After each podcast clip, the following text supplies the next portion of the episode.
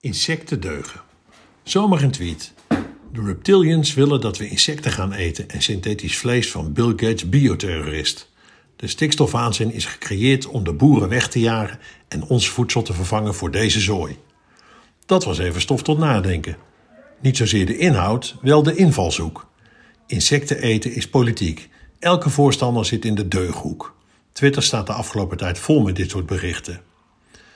Wie had kunnen bedenken dat je eenmaal op de markt na een lange en intensieve onafhankelijke voedselveiligheidstoetsing terechtkomt in een politieke complottheorie?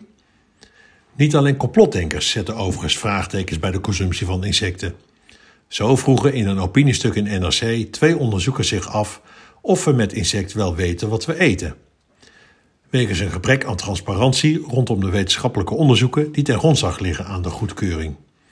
Daarbovenop spreken de auteurs van dit stuk over de mogelijke allergische reacties van mensen die bijvoorbeeld allergisch zijn voor schaal- en schelpdieren. Hiermee doen de auteurs de Europese Voedselveiligheidsautoriteit EFSA toch echt tekort. De toetsing door EFSA is juist een van de meest zorgvuldige toetsingen wereldwijd.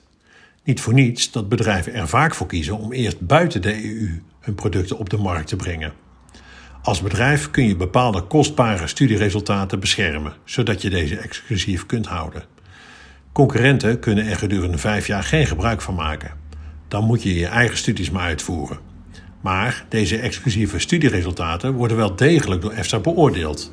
En als dat leidt tot een vergunning om op de markt te komen, dan volgen onder andere ook duidelijke wettelijke etiketteringsverplichtingen, zoals allergiewaarschuwingen.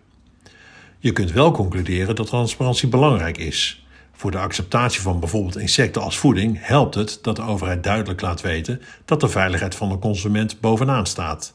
En, zoals recent onderzoek van de WUR leert, als je dan ook nog over de duurzame en circulaire voordelen communiceert, staan consumenten welwillender tegenover het eten van insecten.